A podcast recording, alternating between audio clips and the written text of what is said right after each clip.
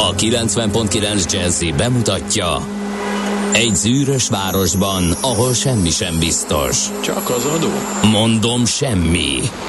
Ahol a kisbefektetőket senki sem védi meg a tőzsdei kilengésektől, és a sikátorokban leselkedik a kíméletlen hozamgyilkos. Csak négy férfi múlik a közbiztonsága. Hadnagy urak, merre vannak? A mindenre elszánt és korrumpálhatatlan alakulat vigyáz a rendre minden reggel. Ezek az állati nyomozók? Négy férfi egyeset és egy nyalóka. Ács Gábor, Gede Balázs, Kántor Endre és Mihálovics András. Az íróasztal mögül pedig Profit kapitány diktálja a tempót. Humor, emberi sorsok, közönséges bűnözők és pénz, pénz, pénz. Egy különleges ügyosztály. A Gazdasági Muppet Show minden hétköznap reggel a 90.9 Jazzin. De is figyelj, ne csak a bárányok hallgassanak. De miért? Ha nincs pénzed azért, ha megvan, akkor pedig azért. Millás reggeli. Szólunk és védünk. Ok. Halló, jó reggelt, de a fülesem nem szól. Jó reggelt kívánunk, ez a millás reggeli, itt a 90.9 Jazzin. a vége. Hát nincs bedugva. Jesszom, Peti. Kik voltak ezek? Neveket akarok, telefonszámokat, felelősöket. Ah, így Tudjuk kezdeni a reggel. voltak itt szombat este, és szabotálják, az én fülesem is le volt halkítva. Figyelj. Olyan süketnek éreztem magam, E, mint Én is, ágy. hogyha elkezdem előre, mert fogalmam sincs, mit Kezdjük. mondtam. Jó reggelt kívánunk, kedves hallgatók! Elindul a mai millás reggel itt a 9.9 Jazzin. Május 23-a, hétfő reggel van, fél hét múlt két perccel, és itt van Mihálovics András. Meg a Gede Balázs. Jó reggelt kívánok én is, mert még ma nem köszöntem. 2022 uh, május 23. Most megint valami van. Most semmit nem hallok megint. Ö, mindegy, bízzunk abban, hogy mégiscsak szól a rádió. Nem szól az. Most a rá... De szerintem szól, mert itt ugrabugrál a jel a kijelzőn, úgyhogy biztos, hogy csalják. Figyelj, Hallgatók, azt, hogy mi nem hallunk semmit, az egy dolog, de ez le... Akkor viszont leveszem Egy jellegzetes, ja, mert nem halljuk egymást. Igen. Egy jellegzetes munkai jelenségre szeretném felhívni a figyelmet. Mikor elmész hosszas szabadságra, Igen. bejönnek helyetted a munkatársak, Igen. és onnantól azt hiszik, hogy az asztalod a szabad rablás. Jó, igen, helyszíne. ilyen van. El, csak egy De várjál, tollat, nekünk nincs is asztalunk. nem baj, de Ja, most jó. itt ezt láthatjuk éppen, hogy mi történik, mert hogy ide is bejött más, én mindig, tudod mit csinálok? Betolom a széket a helyére, Igen. visszarakom a fülest, Igen, igen, igen. Kivisszük a kinyitom az poharunkat, ablakot, ki, igen, ablak, lekapcsolom a igen. villanyt, és hogy egy kultúrált munkakörülmények várják a Mondván, utána hogy jönnek utánunk jönnek. mások. Na most ehhez képest itt ez vár. Hát nem vagyunk egyformák, ebből is ez derül ki. Mondjuk el az Mi, elérhetés. miközben békésen húzzák a lóbört azok, Ja, akik ezt- persze, mit sem Na mindegy. törődve, És gondolva. mit gondol a hallgató? Ezek a béna szerencsétlenek. Hát mit halóznak itt, mint egy, egy, egy üres tele- telefonban? Igen, Hát a- én hallom őket, de hát mi, na mindegy. Elnézést a technikai Hétfő reggel van, nem megy minden teljesen gördülékenyen, de majd megoldjuk és belerázódunk. 0630 20 10 909 SMS, WhatsApp, Viber szám. Köszönjük azoknak, akik írtak, hogy hallanak bennünket, ez visszajelzésnek tökéletes volt. Hát jobb is, mint a Köszönjük fülesünk szépen. volt. Géza, Na mit ír? Géza írja, puszta ötös, az ugye megvan, amikor a csikós egyszer öt lovat hajt. Na ezt a fajtát láttam, csak hogy nem lovakkal, hanem egy rolleres begyűjtővel, az Easy Rider felrakott egy rollerre még négyet, és úgy vitte azokat a töltő begyűjtő helyre, Epic írja Gézu, aki ezek szerint a hajkukról áttért Igen. az egypercesekre, Az- és az az egypercesekről pedig a közvetítés, beszámoló. Igen, Igen. közvetítés, helyszínig tudósítás. Azt mondja, hogy mi van itt? Napfelkeltés, jó reggelt, kartársak, Pécsre vissza az utam.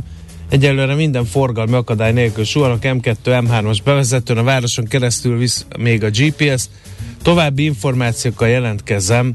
E, probléma nélkül jutottam át a városon, már hogy önmagának is felel Aha. egy óra múlva. D-kartárs, az M6-oson haladok, és csak 215 km Pécs. Köszönjük szépen az információkat, ö, és akkor szól a rádió, kicsit savanyú, kicsit akadozik, de a miénk írja lőpapa.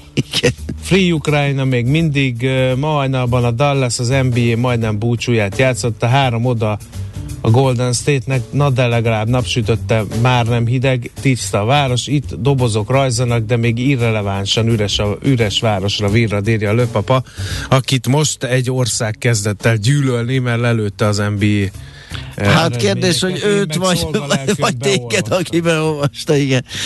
Na. Na. Na, köszöntsük meg a Dezsőket. Kérlek szépen, én már az, azt az irgalmatlan hosszú listát szemezgetem, ahol a híres Dezsők fel vannak sorolva. Boldog névnapot kívánunk mindenkinek, hogy a Desiderius név ö, származéka, amit Desideriusnak ö, mondtak, és akkor ebből lett rövidülve a Dezső. És hát euh, én ilyen hosszú sort nem is láttam. Persze nem mindig nézem meg a híres névnaposokat, de a Dezsők, tehát az eszméletlen hosszú.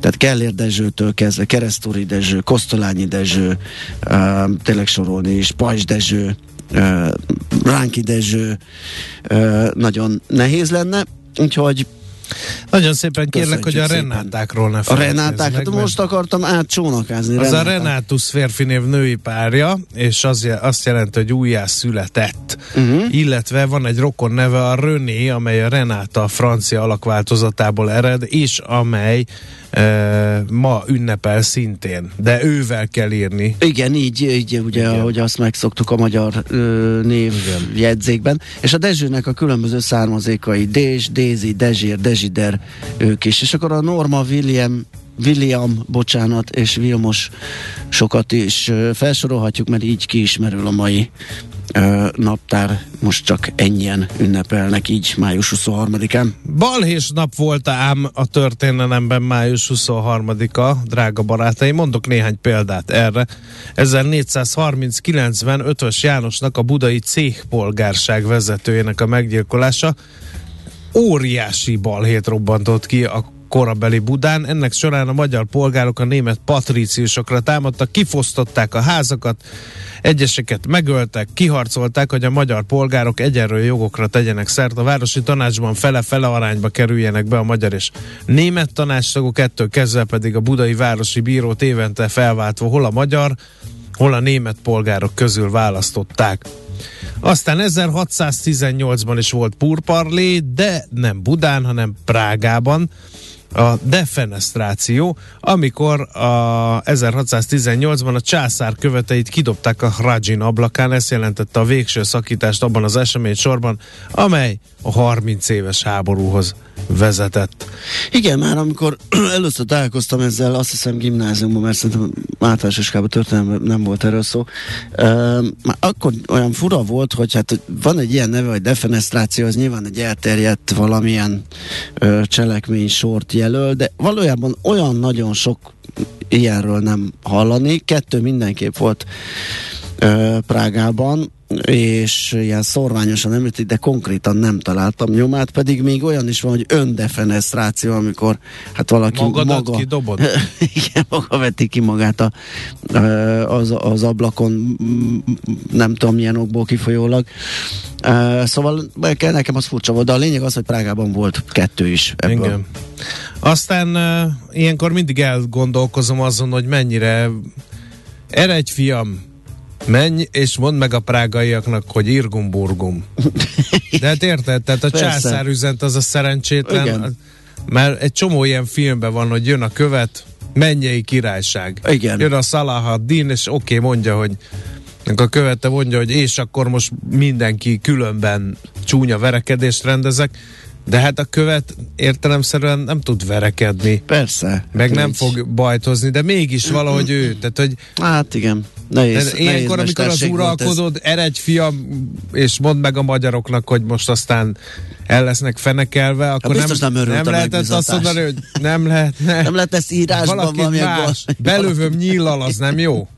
Belöv, a levelet belövöm a Rajin ablakán, Igen. és gyorsan ellovagolunk a fiúkkal, az nem jó, méltóságos uram. Hát- Nem, élő szóba kell megmondani. És ilyenkor azon gondolkodom, hogy lehet, hogy ezek a szerencsé... Belegondolt ebbe valaki rajtam kívül, hogy ezek a szerencsétlen követek, lehet, hogy ez a büntetés, nem?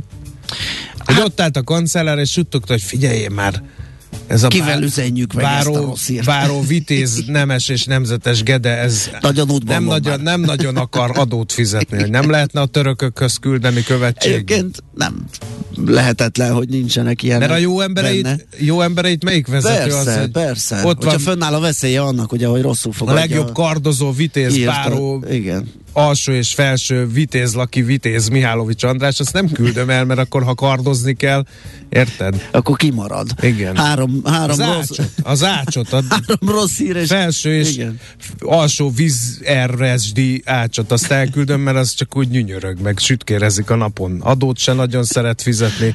Meg, meg az amúgy is annyi, a világot látott ember, annyi helyen Persze, volt persze, már, hogy hát na egy mindegy. igazi jó futár, Na, 1900 futáralkat. Igen. Ráadásul ugye, Na, hát 1912-ben volt a vérvörös csütörtök, egy harmadik purparli, budapesti tömegtüntetés volt ez, a kivezényelt rendőrök és katonák brutálisan szétverték, több áldozat és számos sebesült volt, innen kapta a vérvörös csütörtök elnevezést. 1912-ben járunk, és hát kérem szépen, Végre egy nem purparlé, hanem egy népünnepé. 1954-ben a Népstadionban játszották az angol és magyar labdarúgó válogatott mérkőzését, amelyet 7-1 arányban nyert meg az aranycsapat. Ugye ez volt a visszavágója a londoni 6-3-nak.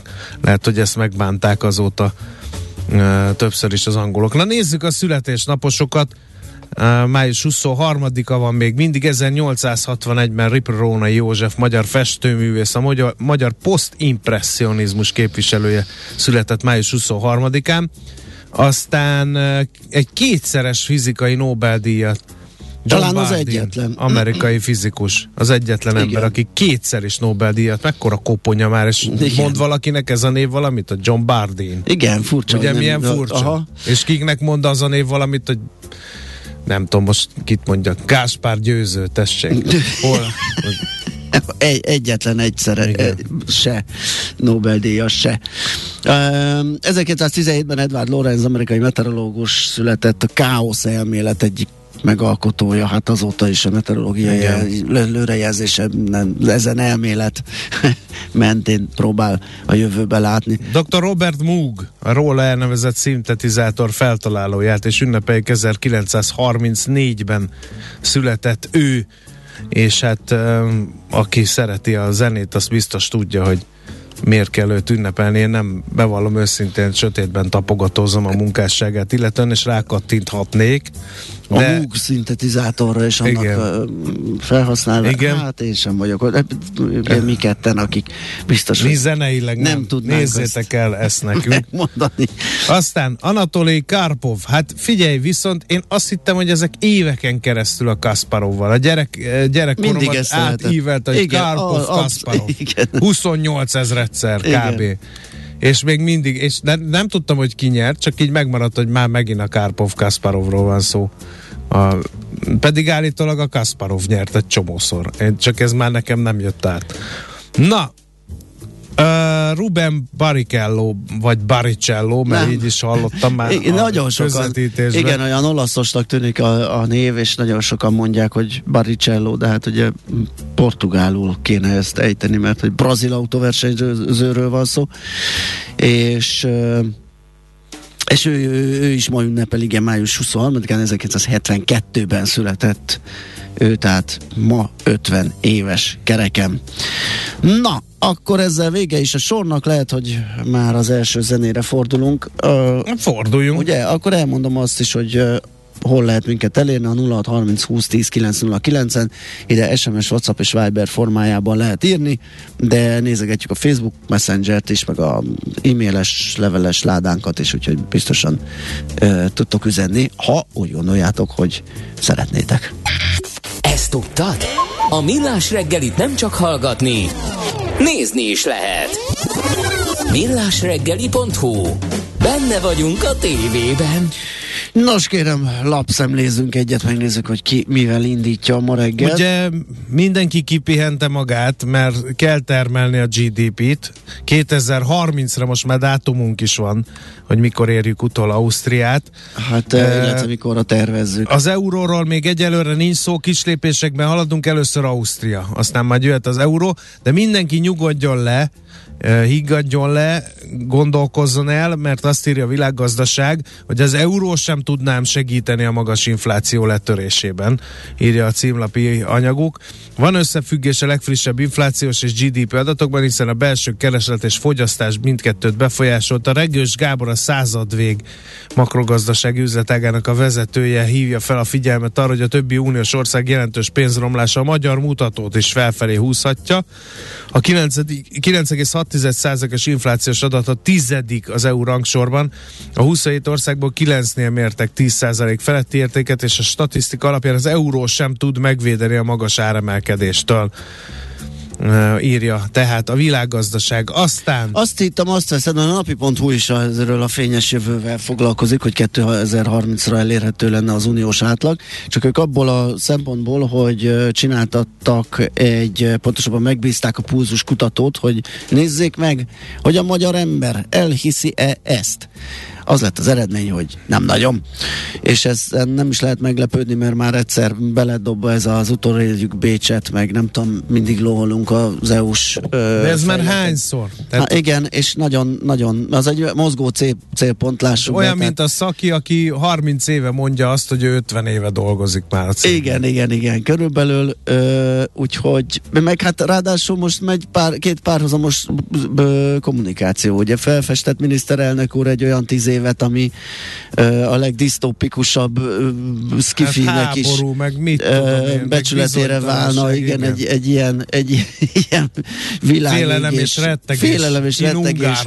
Igen. Ha már Ausztriát akarjuk. E, és akkor emellett meg zárkozzunk föl 2030-ra az EU átlaghoz. Hát azok Tehát, még jobban fognak rettegni. Ne, ne, nem csoda, hogy, hogy nem nagyon hisz ebbe a lakosság. Nem. Megcsinálták ezt a felmérést. 67%-a megkérdezetteknek nem igazán hisz ebben, 15%-a igen, és 18 pedig nem tudja, és ezért nem is válaszol. Van itt még számtalan kérdés, amit a púzus feltett a napi.hu-n ma reggel megtaláljátok és olvasgathatjátok. Na figyelj ide, azt írja a világgazdaság, hogy több 10 millió forinttal támogatja a Nemzeti Filmintézet a filmipari hiány szakmák képzését. Na, melyek Rányi ezek? Eszter nyilatkozik, azt mondja, hogy még nem kellett visszamondani produkciót, amiatt, hogy nem volt ember, de rengeteg stúdió épül, azok pedig több munkát hajtanak majd fel.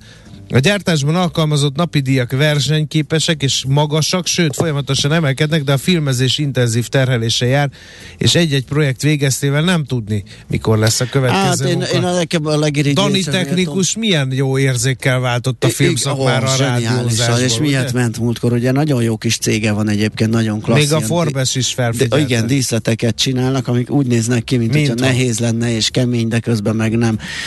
A leg, legirigyeltebb szak szakma számomra a filmiparban ez a fénystatiszta, akit azért ugráltatnak, hogy rámérjék a, a sztár következő jelenetének a fénybeállítását, mert hát ugye egy, nem tudom én, egy Jason Stathamet nem lehet oda rakni, hogy álljál már ide a puskám, hadd mérjem meg. Egy hogy... három és fél órán keresztül. Igen, Kamerák viszont vannak zéve. pacákok, meg hölgyek, akik az ő helyükbe állnak, és én az a, a dolga, a hogy test... ott áll, és elég jól fizetett. Én, én a testdublőröket irigylem, az a baj, hogy olyan testű színművész, mint én, az nem nagyon van, tehát hogy így Igen. nehezen tudom Vagy a nagy új modelleket Igen. például, csak hát kevés a reklám. Ezeket is képzik? A testdublőrök? Nem hiszem, hogy a hiány szakmák között van jelen. És Kigyúrom képezni... magam, és én leszek a Brad Pitt, csak senki nem tudja. Ez az. Na, több komolyságot a sajtószemlének, adjuk vissza a méltóságát a én magyar már nem sajtónak. Is tartottuk. Ja, de tudom, nehogy azt higgyétek, hogyha úgy érzékelitek, hogy drága a Balaton, akkor nem. Mert hogy Járosi Tamás ingatlan fejezte a Tihanyi Malac Krumpli étterem tulajdonosa szerint a Balaton nem drága. Sőt. Hát mihez képest? Sőt, szezonális Monte üdülő... Carlohoz képest egyáltalán. Igen, szezonális üdülőhelyként sokkal drágábbnak kellene lennie. Persze.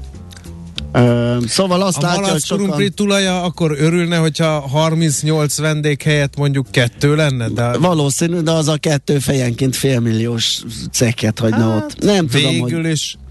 A Minket az... is hallgathatna, mondjuk ráböknénk a leggazdagabb magyarok Persze. listáján háromra, és így... Így van, nekik csinálunk egy csinálunk exkluzív egy, műsort, igen, vagy bizonyos havi apanás fejében, azt ki tudjuk A millás számolni. reggeli nem drága. Így van, Jó? lehetne sokkal drágább is, mivel ez is napon belüli szezonalitás igen. mutat, mert csak reggel van, úgyhogy... Más, nézzük meg Howard Stern reggeli műsorában. Például. Mi, mi folyik. Így vagy van. az országos adókon. Így van, úgyhogy sokkal többet kéne igen. kapnunk. Na, is. népszava egy csomó hír van, a legfontosabb, hogy szélesre tárja az ország kapuit a kormány a harmadik országbeli vietnámi indonéz, mongol, Fülöp-szigeteki vendégmunkások elé.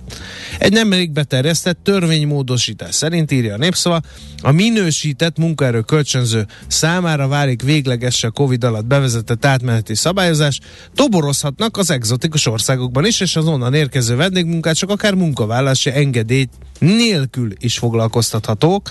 A cégek számára gazdaságos foglalkoztatási forma ezzel kitágul, ám kérdés, hogyan érinti a dömping a munkaszerződés alapján foglalkoztatott magyar munkásokat. Ellenzéki politikusok minden esetre azt mondják, hogy a munkafeltételek javításának kikényszerítése, a hazai bérek növelése helyett olcsó munkaerővel akarják megoldani a munkaerő hiányt, amelynek az egyik fő oka a szakszervezetek szerint a magas fluktuáció a dolgozók, különösen a feldolgozóiparban nem érzik jól magukat a munkájukon, nem versenyképes a fizetésük, gyorsan távozók miatt pedig egyre nagyobb a leterheltség.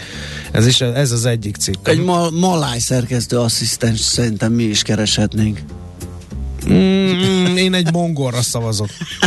Szeretnék megtanulni azt... tőle nagyon sok dolgot. Na jó, oké. Például azt, azt a torok éneklést, amit a mongolok sajátja. Ö, az, azt nem tudom garantálni, de mongol ismerősöm van, mert Na a jó, hát nagyobbik fiamnak a középiskolában Igen. is. Vagy az általánosban. Népszava még mindig. Hosszú távú terveinket arra reményre alapozzuk, hogy változik a biztosítási környezet, mindenkinek lesz lehetősége hozzáférni a magánszolgáltatásokhoz, akár kiegészítő, vagy öngondoskodási finanszírozással. A fordás oldalt az egészségpénztár rendszer és biztosítói környezetet meg kell teremteni. Ezt mondta Cserna Völgyi István, a Budai Egészségközpont vezetője a népszavának. Az ország egyik legnagyobb egészségügyi magánvállalkozásának vezetője arról is beszélt, őszre derülhet ki, marad-e elég orvos az állami kórházakban. Aztán egy harmadik népszava cikk eh, mégpedig arról, hogy eh, megy a vita arról, hogy a kis települések lakosság száma az nő vagy nem. Eh, Gulyás Gergely, a kancellária vezetője ugyanis azt mondta, hogy igen, a Magyar Falu Program és a Falusi Csok legnagyobb eredménye, hogy 1200 kistelepülésen indult meg a népesség növekedése. Kistelepülésnek az 1000 fősnél kisebb lélekszámú falvak számítanak, de még a 2000 lakosúnál kisebb települések körében is csak 724 olyan akad, ahol két a program beindítása után indult meg a lélekszám gyarapodása. Jobbára a nagyobb városok agglomerációjában lévő falvak lélekszáma nőtt, a kis települések el, elnéptelenedésének megállítása valójában csak Vasban, Zalában és Veszprémben érzékelhető. Jó, Írja, hát akkor népszava. ezt tudtuk most felkínálni ma reggel, még zenélünk egyet, hogy a tőzsdét is elmondhassuk utána.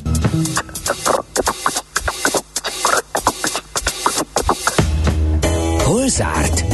Nyit? Mi a sztori? Mit mutat a csárt? Piacok, árfolyamok, forgalom a világ vezető parketjein és Budapesten. Tősdei helyzetkép következik. A Tősdei helyzetkép támogatója a hazai innováció vezető gyógyszeripari vállalata, az alapító születésének 150. évfordulóját ünneplő Richter Gedeon nyerté. Lenullázódott. Elfelejtettem megnézni.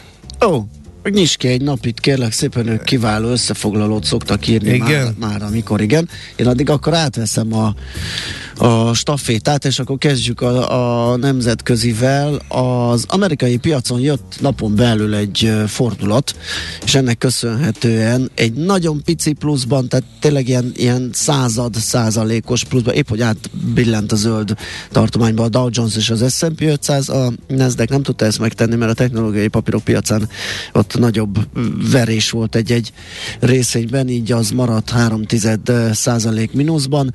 Európa szerte pluszban zártak a mutatók, a frankfurti DAX 7%-ban, például a londoni FUCI 1,2-ben, Párizs 2,1%-ban, a Eurostox 50, ugye a legnagyobb 50 európai vállalat pedig fél százalék körüli pluszban. Most hajnalban pedig Ázsiában az a helyzet, hogy hát a kínai tőzsde minden mutatója esik, a Hang Seng is, az például 2 százalékkal, ha jól láttam reggel, akkor a Tencent például elég nagyot kapott.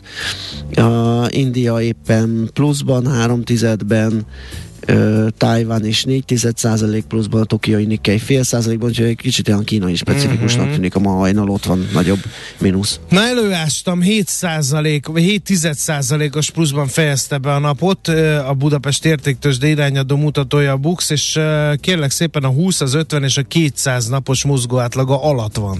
Ez mit jelent? Hogy esünk folyamatosan. Igen.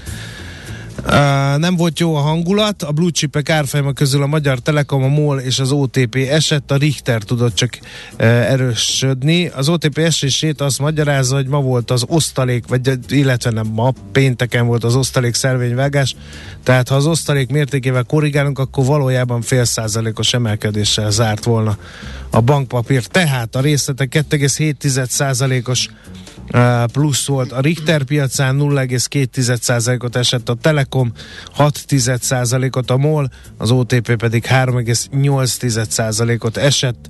A közép kategóriában viszont jó volt a hangulat, ott a zászló vívő a cikkpanónia volt a 4,4%-os pluszával, és a Waberers is tudott erősödni 3,5 százalékot. A forgalom tekintetében természetesen az OTP pörgött a legjobban, a top 5-ben szerepelt a Richter, a MOL, a Magyar Telekom és a 4 is. És akkor egyébként nézzük a 4 ott 6 os volt a plusz. Hát ez volt a Budapest értéktős, de pénteken, és nézzük az x kategóriát. Ott kérlek szépen érdekes mozgások voltak, mert hogy nagy forgalom volt a nap és a Gloster papírjaiban is. A nap másfél százalék fölötti pluszt szedett magára, viszont a Glosternél a nagy forgalomhoz nagy erősödés is társult, 4 százalék fölötti pluszt hozott össze. Ehhez képest a Cyberg és az Ébdufer viszonylag szerény forgalomban, de nagyot 9 százalék fölötti mértékben esett. Te honnan jött ez a mozgó átlagos sztori? olvastam egy hozzáértő. Ja, értem. Csak mert még márciusban 8000 ponttal magasabb indexértéknél megtörtént ez az alábucskázás, és azóta mm, alattam, azóta, igen. három. Mm-hmm, mm-hmm. Jó. Hol zárt? Hol nyit? Mi a sztori? Mit mutat a csárt? Piacok, árfolyamok, forgalom a világ vezető parketjein és Budapesten. A tőzsdei helyzetkép támogatója, a hazai innováció vezető gyógyszeripari vállalata, az alapító születésének 150. évfordulóját ünneplő Richter Gedeon nyerté. Nos, Czoller Andi jöhet a hírekkel? Vagy írtak olyan... Hát ha ő jön, mert ugye ja, hát ez egy ő hivatalosan ez nagy, nem jelzik Nagy millás reggeli Nekünk sejtés, kellett kisakkozni, hogy, hogy ki jön. Czoller Andi Azt talán. mondja, a szokásos hétfő reggeli horror dugó az 51-esen, menjen vonattal, aki tud. Ja, hogy nincs vonat, hát így jár, aki az agglomerációból próbál Pestre ingázni. Minek ment oda? Teszi fel a kérdést, és válaszolja meg saját magának a hallgató helyre raktak, hogy nem Ruben, hanem Rubens Barrichello, elnézést, Ó, az is, is És a Moog szintetizátor miatt nem, mert ah, most olvastam, nem, hogy azt Moognak és nem Moognak kell ejteni. Igen, uh, úgyhogy azt is vártam volna, de akkor azt megúsztuk eddig. Na, a híreket nem fogjátok, ha minden igaz, tehát az a mi nagy feltételezésünk, sejtésünk, hogy Czoller jön a hírekkel, biztos, hogy lesznek Várjál. hírek. Végnapot polgártársak, 35 éve a mai napon kötöttük össze hivatalosan az életünket, és oh. azóta is elviseljük egymást életem párjával, írja Moha. Hát nagyon-nagyon sok boldogságot kívánunk. Akkor ők Moha és párfrány.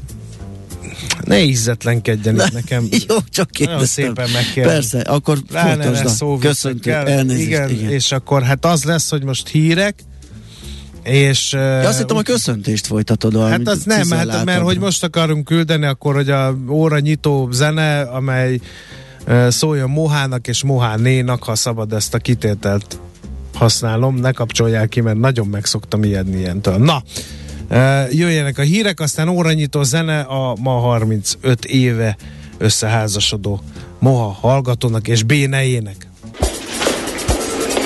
A reggeli rohanásban könnyű szemtől szembe kerülni egy túl szépnek tűnő ajánlattal. Az eredmény Krétával körberajzolt tetemes összeg. A tethelyen a gazdasági helyszínelők, a ravasz, az agy és két füles csésze és fejvállalakzat. A lehetetlen küldetés megfejteni a Fibonacci kódot. A jutalom egy bögre rossz kávé és egy olyan hozamgörbe, amilyet még Alonso Mózli sem látott. Millás reggeli, a 90.9 Jazzy Rádió gazdasági mapetsója. Vigyázat! Van rá engedélyünk! A Millás reggeli fő támogatója a Superautomobil KFT, a Schiller Auto család Lexus Pest márka kereskedése Újpesten. Schiller Auto család. Autók szeretettel. Köszönjük a kedves hallgatókat, megy tovább a millás itt a 9.9 Jazzy Miálovics Andrással. És Gede Balázsjal, szolgálati közlemény, mindenki nyugodjon meg. Elmondom, hogy hogy lesz a hallgatóközönség, meg a hírek ma. És ha én elmondom, akkor az úgy lesz. Igen. Először technológiai problémákkal küzdködünk, ezért rossz gombra nyomtunk, ezért most a Magyar Távirati Iroda hírei voltak. De fél óra múlva el visszaáll a saját hírszerkesztés, még hozzá lesz minden, ami jó, mert hogy először Tari Ibolya fog feles híreket mondani, Majd belép. majd visszaáll a rendszer, és Szoller Andrea fog híreket mondani onnantól a Igen, műsor mondjuk ez merész volt így előre elmondani a forgatókönyvet. mert Ez, ja, jó, így, így más, ez a terv. De még ez változhat, és még számtalan egyéb más alternatíva fel. Még akár én is mondhatok, Akár. Ha nem viselkedtek jól. Most tudod, mit mondják? Azt, hogy milyen közlekedési híreket küldtek a hallgatók. Budapest legfrissebb közlekedési hírei, itt a 90.9 A Jazzy. Kerepesi Hungária sarok lámpái új program szerint működnek, most már a Kerepesin is dugó van, írja De klassz. Peti, isteni módon kezdődik a hétfő, és egy balesetünk is van sajnos még hozzá a Gubacsi hídon, a forgalom egy sávon váltakozva haladhat, úgyhogy az is de klassz. Sose volt kedvencem a hétfő, de most aztán végképp nem lesz, most az útinform nem tölt be nekem, de most megindult hirtelen. Hát jól itt van, minden van. van, ami jó. Élénk a forgalom a Budapest környéki utakon, hát ezt sejtettük, úgyhogy nem is sorolom föl, mert gyakorlatilag a szokásos bevezető mindegyike sűrű.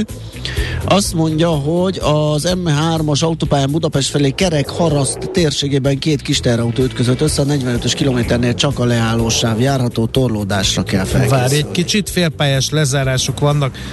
A 12. diósárokban, a Rőzseköznél a Szent János kórház mellett, mert vízvezetéket építenek, ott jelző integet, tessék komolyan venni.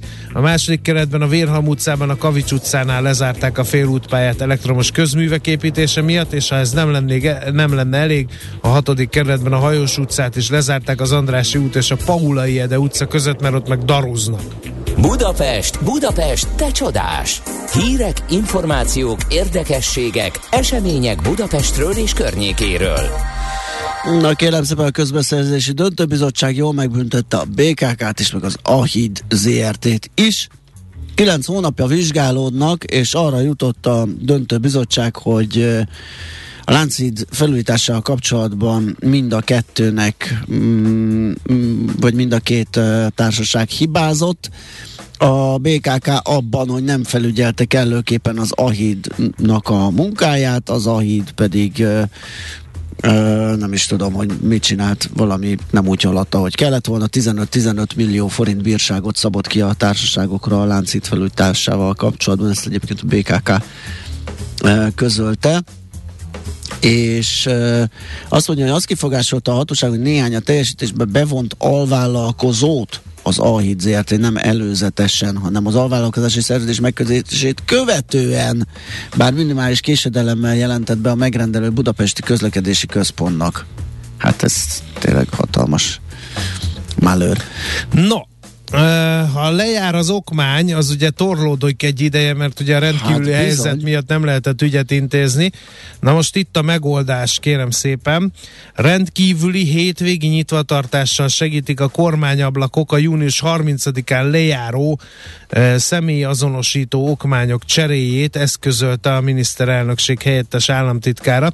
Május végétől június végéig Budapest és Pest megye valamennyi kormányablak, a vidéken pedig 100 120 kijelölt kormányablak fogadja az ügyfeleket szombaton és vasárnap 8 és 14 óra között, kivéve pünkös vasárnap. Ezeken a hétvégeken kizárólag a veszélyhelyzet alatt lejárt személyazonosító igazolvány, vezetői engedély és útlevél cseréjét lehet intézni. Hogy melyikek ezek a kormányablakok és mi a részletes nyitvatartás kormányablak.hu oldalon lehet tájékozódni. Ügyintézéssel és várakozással együtt átlagosan egyébként a tapasztalatok szerint 30-60 perc alatt elintézhető az okványcsere. Na hát akkor nem kéne megvárni tényleg az utolsó pillanatot, mert akkor biztos, hogy ez megnőhet, hogyha torlódik a... Igen. Nincs szükség előzetes időpontfoglalásra, akár hétvégén, akár hétköznap, ha a foglalható időpontok beteltek, akkor is érdemes felkeresni a, a kormányablakokat. Aztán egy uh, eseményre, egy kulturális eseményre hívjuk fel a figyelmet. Január, ö, január előbb lesz az. Június 1 és 3 a között ismét rendhagyó világirodalmi sétára hív az Irodalom Éjszakája nevű program. A város és a világirodalom formabontó stílusban adnak egymásnak három estés találkozót Budapest zöld szívében. 25 ország, 25 szerzője. Szigetek témához kapcsolódó műveiből tart felolvasást a Vígszínház vagy tartanak a Vígszínház kiváló színészei, ö, és még hozzá a Szigetnek az irodalomhoz nem feltétlenül kötődő több esetben a közönség számára is csak korlátozott a hozzáférhető helyszínein, úgyhogy izgalmas programnak ígérkezik. Június 1-e, 2 és 3 ez tehát, azaz a jövő hétvége, nem a mostani, hanem a következő, sőt nem is a hétvége, bocsánat, mert ez szerda csütörtök péntek. Nekünk a Gellért hegy a Himalája. A Millás reggeli fővárossal és környékével foglalkozó robata hangzott el. Ez a millás reggeli továbbra is nyugdíjazunk egy kicsit, mert hogy a Magyar Nemzeti Bank közzétette a fenntartható egyensúly és felzárkózás 144 pontja címet viselő javaslatcsomagát, és ebben igen a nyugdíjrendszerre vonatkozó elemek is találhatók, és annak a változását javasolják. Farkas András nyugdíjszakértővel, a nyugdíj gurúval személyesen fogjuk ezt átbeszélni. Szia, jó reggelt! Jó reggel, sziasztok! Na, milyen javaslatai vannak ebben a, ebben a felzárkóztatási programban? Ugye nincs benne az, hogy csak az, az több nyugdíjat kap, aki minél több diplomás gyereket nevel. súrolja, súrolja ezt is ez a javaslatcsomag, de akkor kezdem azzal, ami szerintem is támogatandó és nagyon fontos.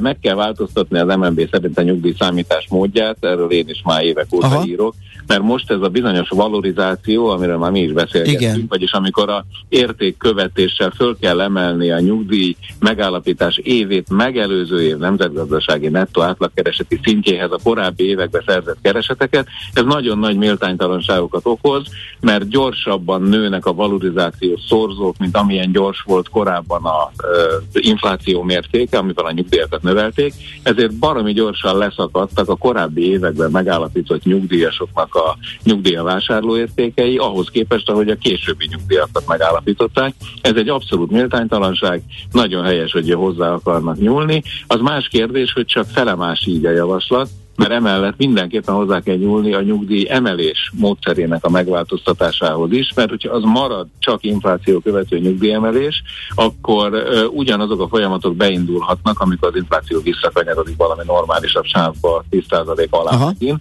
akkor ugyanúgy az elszegényedés, a nyug, ez a relatív elszegényedés, ez, ez beindulhat. Tehát magyarán a javaslatot én részemről nagyon fontosnak tartom, de mellette a nyugdíj emelést is oda kell venni, hogy annak a módszerét is meg kell változtatni. Mert hogy a jelen módszer szerint, amikor elkezd csökkenni az infláció, akkor nem emelkedne a nyugdíj, de infláció azért van, és az meg értékteleníti a nyugdíjakat, igaz? A, igazán a nyugdíj megállapításnál az a gond, hogy a nyugdíj megállapítás ugye attól függ, hogy az előző évben mekkora volt a nettó átlagkeresett növekedés az országban. Mivel azok mindig jóval magasabbak voltak, az elmúlt években három négyter magasabbak, mint az infláció, és még ebben a nagyon rossz évben is az inflációt 3-4 százalék ponttal meghaladhatja az átlagkeresett növekedés, ezért ez a folyamat, ez, ez, a, ez a lassú, relatív elszegényítési folyamat, ez folyamatosan fennáll a nyugdíjak vásárló ereje tekintetében, és hogyha arra irányul az MNB javaslata, hogy ezt a a méltánytalanságot, ezt valamilyen módon kezeljük, magyarán a korábban megállapított nyugdíjak vásárló erejét fölhozzuk, és az újonnan megállapított nyugdíjaknál pedig valahogy folyamatosan vegyük figyelembe a valorizációt, ne csak egy csapásra, a folyamatos figyelembevételre itt van az osztrák minta. Ők például minden áldott évben azt mondják, hogy 1,78 századdal nő a nyugdíj alapod és pont. És ugye, ha ezt valami óriás változásra kerülne sor, akkor is utána éveken keresztül azonos mértékben megnövelik az alapot, így abszolút kiszámíthatóvá válik a nyugdíj. Nálunk De elbírja a költségvetés? Ez önmagában, ez nem jelenteni azt, hogy többe kerülne az egész ö, ö, minden nyugdíj megállapítás, minden nyugdíj növelés. Ez inkább azt jelenti, hogy máshogy oszlana meg, tehát nem ilyen mereven ö, egységes százalékban mindenkinek odavág, tudom én, idén 9 százalék emelést, és akkor a 60 ezer forintos is 9 százalékot kap, meg a 600 ezer forintos is 9 százalékot kap. Ugye ennek, ennek semmi teteje nincs, és az a baj, hogy a maga a MNB új javaslatcsomagja kizárólag a, a valorizáció vagyis a nyugdíj megállapítás módját tartja megváltoztatandónak, de emellett föltétlenül az emelést is meg kell változtatni. Mit mond, vannak még, igen, vannak mit mond az MNB a nyugdíjkorhatáról? Igen, Azt mond, mert minket az izgat igen. nagyon, hogy mikor fogunk lehullani innen a műsor. Rohan előttünk egy mozgó célpont, és a nem Egyáltalán ne izguljatok, mert a nyugdíjkorhatár emelésével ott van mellett az a javaslat is, hogy minél tovább dolgoztok nyugdíj nélkül, annál magasabb nyugdíjbónuszra legyetek jogosultak, vagyis nyugdíjnövelésre. Uh-huh. Azt mondja az MNB teljesen jogosan, előremutatóan és az uniós új nyugdíjrendszerekkel összhangban, hogy a várható további élettartam hosszától kell függővé tenni a nyugdíjkorhatárt, tehát nem egy ilyen, ez egy ilyen mozgó célpont lenne mostantól. Ha nő a nyugdíjkorhatár közelében a várható további élettartam, akkor emelkednének a nyugdíjak. Például a e, Hollandiában az lesz most 2025-től, hogy 12 hónappal, ha nő a további várható élettartam 65 éves korba, akkor 8 hónappal a következő évtől megnövekszik a nyugdíjkorhatár. Tehát a ilyen két vagy hány, hányas arány, tehát a 12 hónapban 8 hónapnyi lesz a növelés.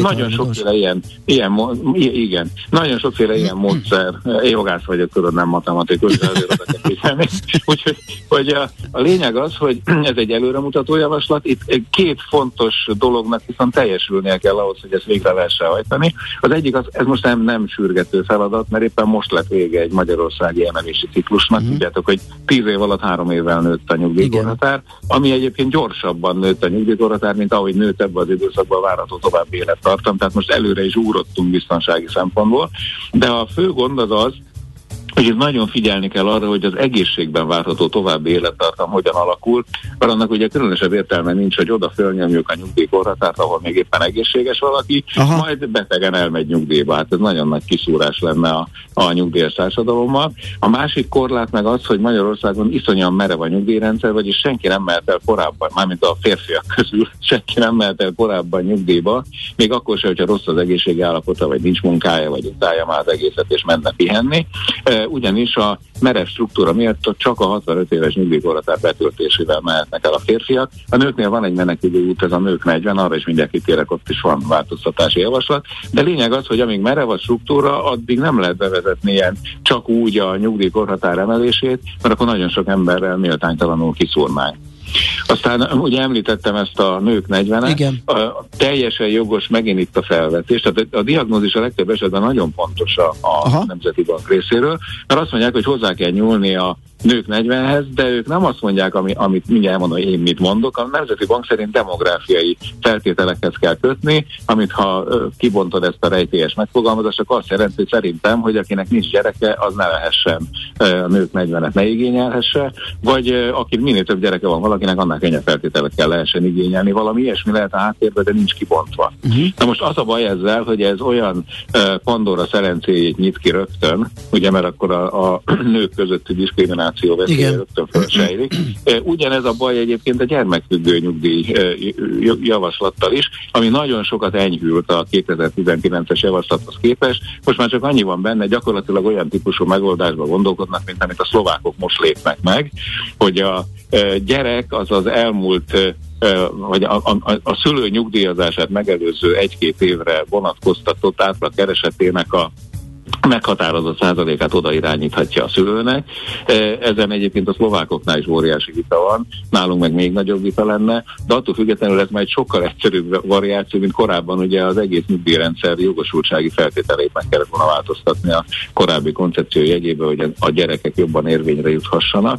Az igaz, hogy a nyugdíjjogosultságok tekintetében minél több gyereket nevel egy hölgy, annál inkább háttérbe szorulhat, vagy annál kedvezőtlenebb helyzetbe kerülhet a nyugdíj összegét tekintve, mert Magyarországon a attól függ, hogy a, a gyerekeket hogyan veszik figyelembe a nyugdíjba, hogy milyen hosszú ideig kapott gyerekellátási támogatásokat az érintett édesanyja, mert akkor olyan hosszú időt a, a szolgált időbe is figyelembe vesznek, de annyira alacsony ezeknek az ellátásoknak az összege, hát emlékezetek a GES a 28.500 forintos ma már nevetséges összegével, hogy ez nagyon tönkrevágná a azt az átlagkeresetet, amitől meg a nyugdíj összeget. Ezért jelen pillanatban azt a megoldást alkalmazza a nyugdíjtörvény, hogy nem kell figyelembe venni ezeket az alacsony összegeket, ha az kedvezőtlenebb lenne az édesanyának. A Nemzeti Bank meg nyilván megfordítaná ezt az összefüggést, hogy vegyük csak figyelembe az összeget is, de ne azzal az összeggel, amit kapnak. Ez a számomra egy elfogadható megoldás lenne, ha mondjuk nem a gyes évei nem 28.500 forintos havi keresettel számítanának be, hanem mondjuk a 200 ezer forintos minimálbérrel, vagy akár a 370 akárhány ezer forintos átlagbérrel. Ilyen, ilyen rendszer van például a svájciaknál, a, a hollandoknál, a németeknél, tehát a szülők osztoz egy, egyrészt a, az otthon töltött időt, azt nem a ellátás alacsony összegével, hanem egy komplett teljes átlagkeresettel veszik figyelembe, másrészt pedig a dolgozó házastárs az megoszthatja a nyugdíjjogosultságát az otthon maradt anyával vagy apával, és ez esetben nem szakad le a nyugdíjjogosultsága az otthon a gyereket nevelő szülő nyugdíja esetében sem. Világos. Hát elég komolyan hozzányúlna ehhez a rendszerhez az MNB. Jó, jó, jó, jó. Kérdés, De az MNB, lesz ez Igen, innentől persze. meg politikai döntés kell, ami Azért mondtam, hogy az nyúlna. egy más tészta. Tehát ez közel sem biztos, ugye, hogy ezek bármelyike megvalósul. Emlékeztek rá, 2019-ben volt egy még hosszabb vitairat, az is sajnálatos módon egyébként nagyobb társadalmi vita nélkül elhalt. Itt sem látom a nagy társadalmi lelkes vitának a lehetőségét, bár a, a nyugdíjszervezetek nyilván ezt szívesen megvitatnák. Igen. Én jó lenne, hogyha valami ebből kialakulna, mert nagyon sok jó ötlet, támogatandó elképzelés van a, a javaslatok között, és azért kéne egy társadalmi vita, hogy ami viszont hiányzik belőle, vagy ami rossz, azt meg most lehetne. Igen, bekerüljön, illetve kikerüljön. Igen, pontosan. Így van, így van. András, nagyon köszönjük, hogy beszélgettünk erről. Szép napot neked! Nagyon szívesen nektek is. Sziasztok. Szia, szervusz! Farkas András nyugdíj szakértővel, a nyugdíj guruval néztük át a Magyar Nemzeti Bank javaslatait a nyugdíjrendszer egyesüleimének megváltoztatására vonatkozóan hírek jönnek. Elméleteink szerint Tarébolyával. A gyakorlatban majd kiderül Mindjárt kiderül, minden. és utána pedig jövünk vissza. Mi várható a héten? Milyen adatok, információk, döntések hathatnak a forint értékére, a tőzsdei hangulatra? Heti kitekintő. A millás reggeli szakértői előrejelzése a héten várható fontos eseményekről a piacok tükrében. Kovács Mihály András, az OTP elemzési központ elemzője van itt velünk a telefonvonal túlsó végén. Szia, jó reggelt! Jó reggelt, sziasztok! Azt látni, no, igen, beszerzési menedzser index dömping. dömping van, ami azért érdekes, mert hogy még nem nagyon kommunikálják, de azért több elemzés is afelé tendál, mint hogyha valamiféle recesszió köszöntene a világra szépen lassan, de biztosan. Hát majd itt a menedzser indexek eldöntik, hogy mit gondolnak a menedzserek. Így van, ez lesz az egyik legfontosabb adatdömping holnap. Egyébként igazából azért az európai meg az amerikai helyzet egy, egy kicsit másként néz ki. Ugye Európában a második negyedévre akár lehet egy, egy, egy kisebb mértékű recesszió is, ugye már a márciusi ilyen hárdadatú ipari termelés, kiskereskedelmi forgalom elég gyenge lett, de igazából ami a helyzetet bonyolítja, hogy a áprilisig, és hát bizonyos indexek már májusra is vannak, a különböző bizalmi indexek ideig eléggé mást uh, mutatnak, tehát már kijött az úgynevezett uh, Centix befektetői uh, uh, index, illetve a Németországra a CEV, amik hát olyan alacsony szinten vannak, mint mondjuk 2020 ilyen ilyen április-május környékén. Mondjuk ezzel szemben ugye áprilisig ezek a beszerzési menedzserindexek, amik most májusra jönnek ki, azok viszonylag erősen, tehát ilyen 50 fölött maradtak, és igazából most is ezt várja a piac. Úgyhogy ha ezek 50 fölött maradnak, akkor ezek arra utalnak, hogy talán nem lesz recesszió, de azért, azért nem nyugodhatunk meg teljesen, mert hát vannak más bizalmi indexek, amik meg sokkal kedvezőtelebbek.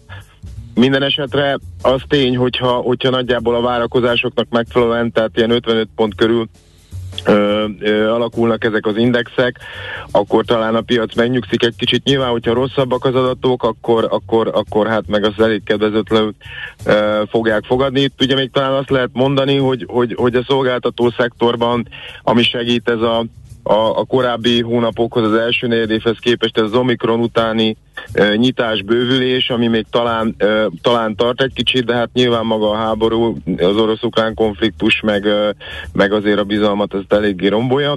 Az USA-ban USA-ban meg egyébként ö, ö, egy kicsit, kicsit az a történet, hogy ott ugyan az első negyedéves GDP az az, az mínuszos lett, de ott elég egyedi tételek vannak, tehát ott viszont viszonylag robusztusabb a gazdaság, ott kevésbé van ez a félelem, hogy, hogy ott tényleg egy, egy, egy recessziós helyzet kialakulhat. Uh-huh. Úgyhogy, és, és még, igen, még a, a, a, ezek a be, beszerzési menedzserindexek egyébként még egy ö, tényező, ami nagyon érdekes, hogy ezek ugye maga a konjunktúrán túlmenően tartalmaznak az árvárakozásokra és az ilyen, ilyen szállítási időkre vonatkozó információt is, tehát ugye az utóbbi időben azt láttuk mondjuk az USA-ban, hogy ezek, a, ezek az ellátási lánc problémák azért lassan is oldódnak, az árnyomás viszont nem, tehát nyilván ezekkel kapcsolatban is ezek érdekes információkat tartalmazhatnak. Mindenképpen, igen, ez izgalmas, és akkor erre rá, ugye itt holnap ez tényleg dömping, mert ugye délelőtt európai, délután pedig amerikai ö, értékeket várunk, BMI-ket, majd pedig 27-én, ami hogyha jól sejtem, az péntek, akkor pedig megint izgalmas lesz, mert lakossági fogyasztási kiadások magárindexe, amit nyilván a Fed árgus szemmel figyel, amikor a kamat döntéseiről hoz határozatot. Így van, és egyébként előtte még lesz 25-én, tehát ö, ö, szerdán lesz egy ö, kamat döntés ülés, Fed ülés jegyzőkönyv, azt, azt még azért megemlíteném. Persze, mindenképp. Az, az olyan szempontból lehet érdekes, hogyha akik így követik szorosabban az eseményeket, tudják ugye, hogy legutóbb 50-nel emelt a Fed, az megfelelt a várakozásoknak, és akkor a, igazából a piac nagyon megörült annak, hogy volt egy kérdés a Powell elnök irányában, hogy tárgyaltak-e Igen. 50-nél nagyobb kamatemelést, és ő azt mondta, hogy nem, nem volt napirenden. A 0,75 nem volt a napirenden. Igen, igen, igen, igen, igen, és ugye úgy értelmezte a piac, hogy hát akkor itt a 0,75 biztos nem. Hát azóta azért mondott mást is a Powell is, meg mások is, hogy ők nem mondták azt, hogy az nem lehet, hanem csak akkor épp nem volt a napirenden. Hát ugye... Ne tessék itt örömködni. Igen, igen, igen. Ugye most az a várakozás egyébként, hogy a következő 5-6 ülésén 50-esével mennek, és ilyen három-három fölött zárat az év végén. Ugye ez azért lehet érdekes, hogy ez a jegyzőkönyv, hogy hát azt már tudjuk, hogy a 75 nem volt a napi renden, de mondjuk hány olyan döntéshozó volt, aki azért azt mondta, hogy, hogy hát ugyan nincs a napi renden, de hogy ő azért ennél szigorúbb Aha. dolgokba gondolkodik, tehát ilyen szempontból ez, ez, ez érdekes lehet. És akkor a magárindex, hát igazából ugye ez meg Azért lehet érdekes, ez az a mutató, amit elsősorban uh, figyel a Fed, ugye itt kétfajta statisztika van, van ez a lakossági fogyasztási kiadások indexe, meg a fogyasztói árstatisztika. Igazából a, a fogyasztói árstatisztika az már megvan áprilisra, ahol ugye a maginfláció egy picit lassult év per év alapon, de nem úgy, ahogy várták, tehát itt most az a várakozás egyébként, hogy ez a magárindex is picit lassul, de nem feltétlenül erősen, és ugye ez azért lényeges, mert a, főleg az USA-ban megyünk előre abba az irányba, hogy a bázishatások miatt ezek az energiaárhatások mennek ki az inflációból, tehát hogy az alapinflációk jönnek le, de azért az egy nagy kérdés, hogy ezek a maginflációs mutatók ezek mit csinálnak, és ez ugye hát, hogyha ezek, ezek azért nem ö, csökkennek olyan ütemben, tehát például a, a maginfláció is ugye az USA-ban 6 fölött van még, Igen. ezek nem csökkennek igazán, azért az, az a, a kamatemelések szempontjából nem túl jó hír, úgyhogy ezt, ezt ilyen szempontból mindenképpen érdemes figyelni. Oké, okay, fogjuk is. Köszi szépen a beszámolódat. Szép Köszönjük. Napot. Szia! Okay, hello, sziasztok! Kovács Mihály Andrással az OTP elemzési központ elemzőjével vitattuk meg milyen folyamatokra érdemes figyelni makrogazdasági fronton a héten. Heti kitekintő rovatunk hangzott el. Mire érdemes odafigyelni a héten? Mi elmondjuk. Ez nem az, aminek látszik. Millás reggeli.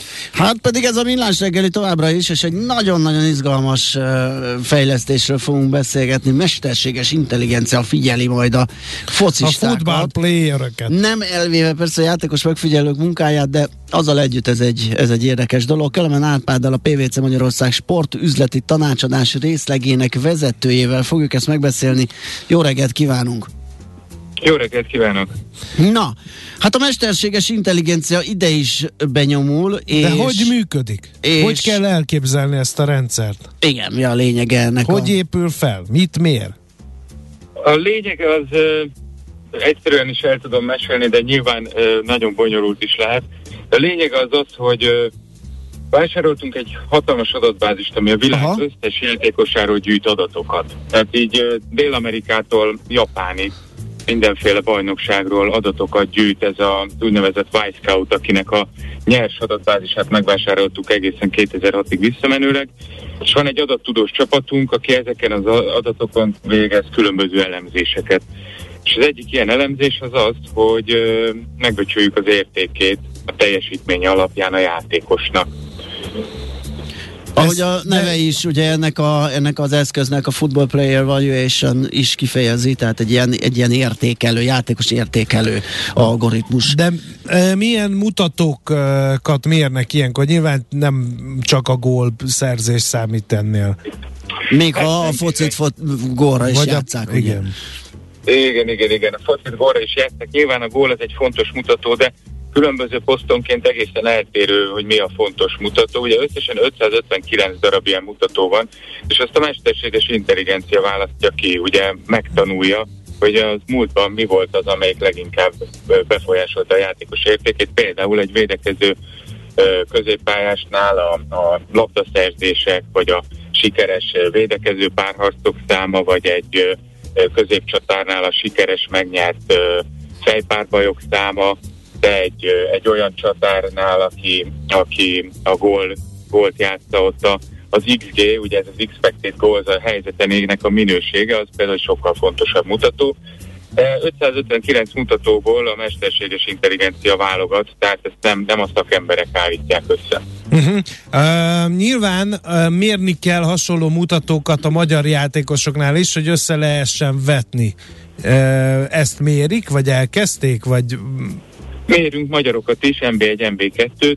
Ugye az a, az egésznek a szépsége, hogy az algoritmus figyelembe veszi, hogy ki ellen hozta ezt a teljesítményt a játékos.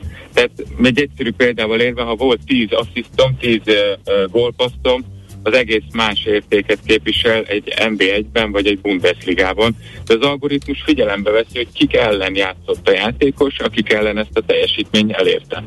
Uh-huh. Uh, hogyan segít ez a szakembereken? Egyszerűen kidobja a táblázat, hogy Szabó 2 az MB2-ben megállna a helyét a Fradi bajnokok ligája keretében is? Hasonlóképpen működik, de ennél egy picit szofisztikáltabb, többféleképpen tud segíteni a szakembereknek. Az én kedvencem például az, hogy ugye mi ezt hetente vagy két hetente frissítjük ezeket az algoritmusokat, és hogyha van egy olyan játék bárhol a világon, mondjuk az Albán első osztályban, vagy a szerb másodosztályban egy fiatal játékos, akinek hirtelen elkezd kiugrani a teljesítmény, egyre jobban teljesít hétről hétre a mérkőzéseken, akkor arról az a scout, aki erről információt kap, sokkal előbb tud értesülni, sokkal előbb tud lépni vele kapcsolatban, mert még a piac széles körülön ezt nem fogja felfedezni. De van olyan esetünk is, amikor ugye shadow tímeket, úgynevezett shadow tímeket állítanak össze a scoutok éppen ebben az időszakban, amiben most vagyunk, amikor tudják, hogy valamelyik játékos helyett kell egy másik játékos, hogy a, az adott taktikai elképzelésekbe illő profilú játékos kell.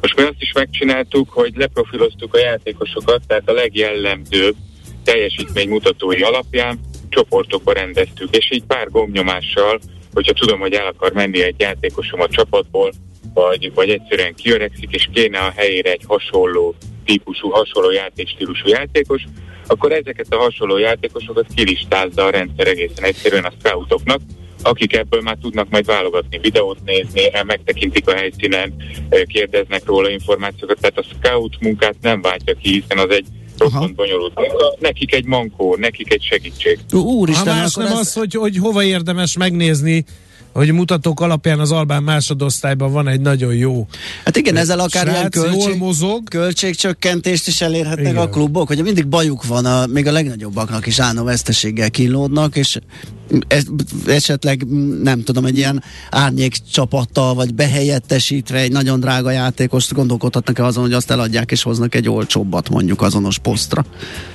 Természetesen, de hát ugye a sportigazgatók és a scoutok folyamatosan ezen dolgoznak. Aha. Ehhez ad egy olyan segítséget, hogy tényleg az egész világról gyűjtünk olyan információkat, amivel esetleg olyan játékosra is felhívhatjuk a figyelmüket, amit lehet, hogy a hagyományos vagy az eddigi módszerékkel nem találtak volna meg. Úgyhogy ez egy kicsit hatékonyabbá teheti az építkezést. Látta-e a csapat, aki ezt működteti, a Pénzcsináló című filmet? A pénzcsináló? Uh, Brad Pitt egy matematikussal összefog, és az alapján raknak össze egy baseball csapatot. Ja bocsánat, Moneyball, igen. Igen, igen, bocsánat, igen, nem az angol címet.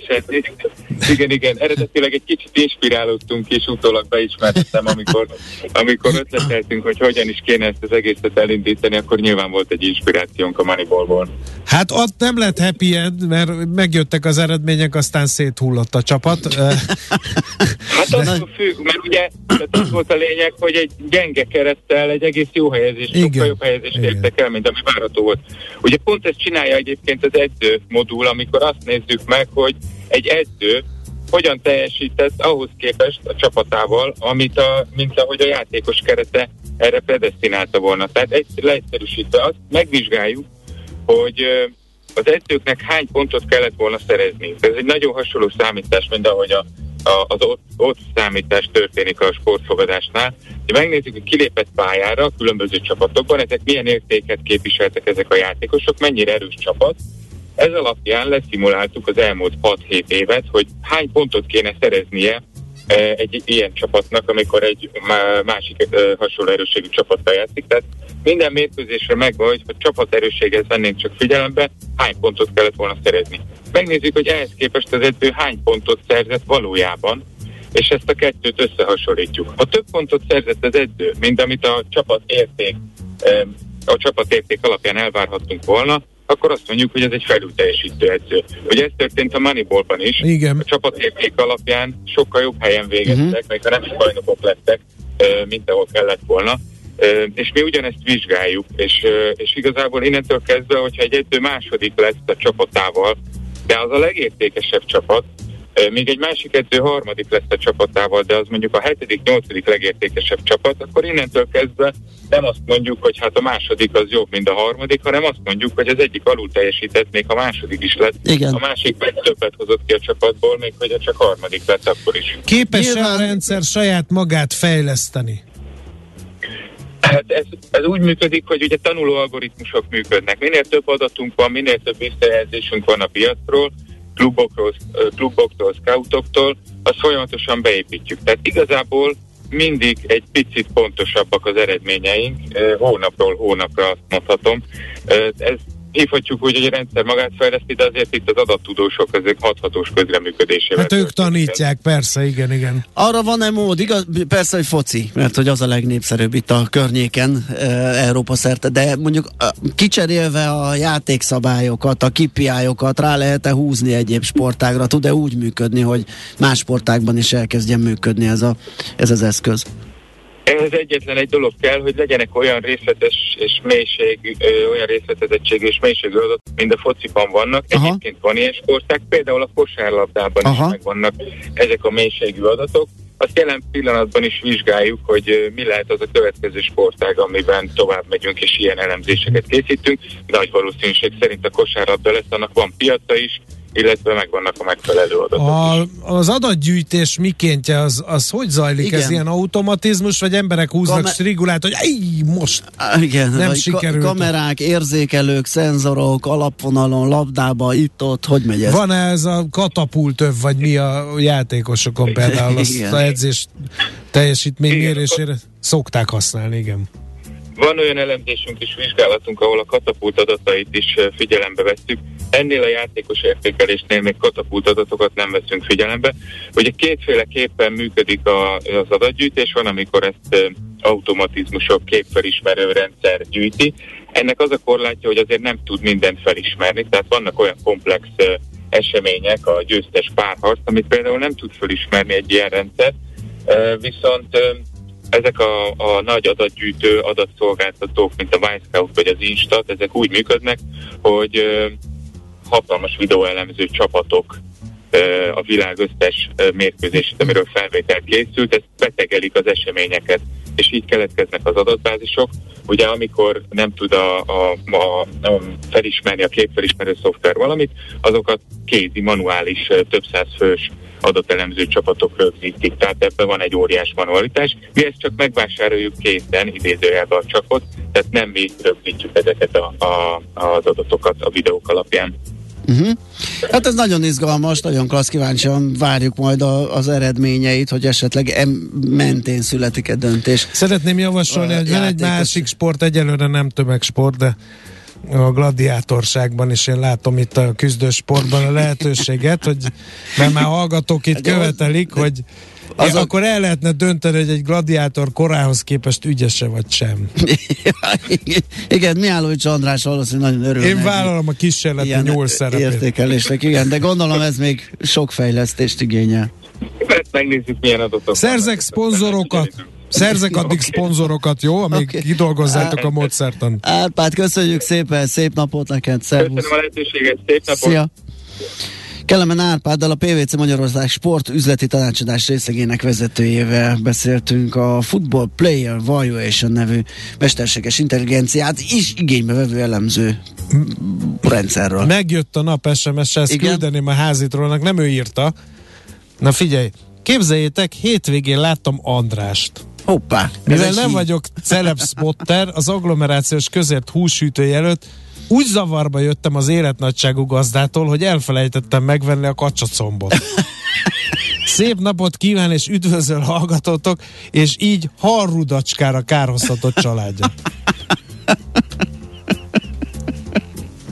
Hát ez óriási. Ez szépségdíjas. Nagyon szépen köszönöm, és mindazoknak, akik hasonló cipőbe járnak, én a családomtól tudom, hogy néha egészen elrettentő tudok lenni, életnagyságban, meg a nonverbális jeleim alapján, de nem harap a bácsi. Főleg, hogyha még ott a kezedben forgattál mondjuk egy három kilós marha darabot, akkor Igen. azért ugye összességében a látvány sokkoló lehetett.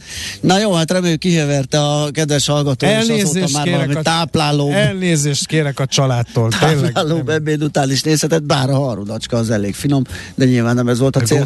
dolga. Na jó, ö, ha minden igaz, akkor most jön Czoller a hírekkel, de erre még mérget ne vegyünk, hallgassuk meg utána pedig visszajövünk és folytatjuk a millás reggelit itt a 90.9 Jazzin.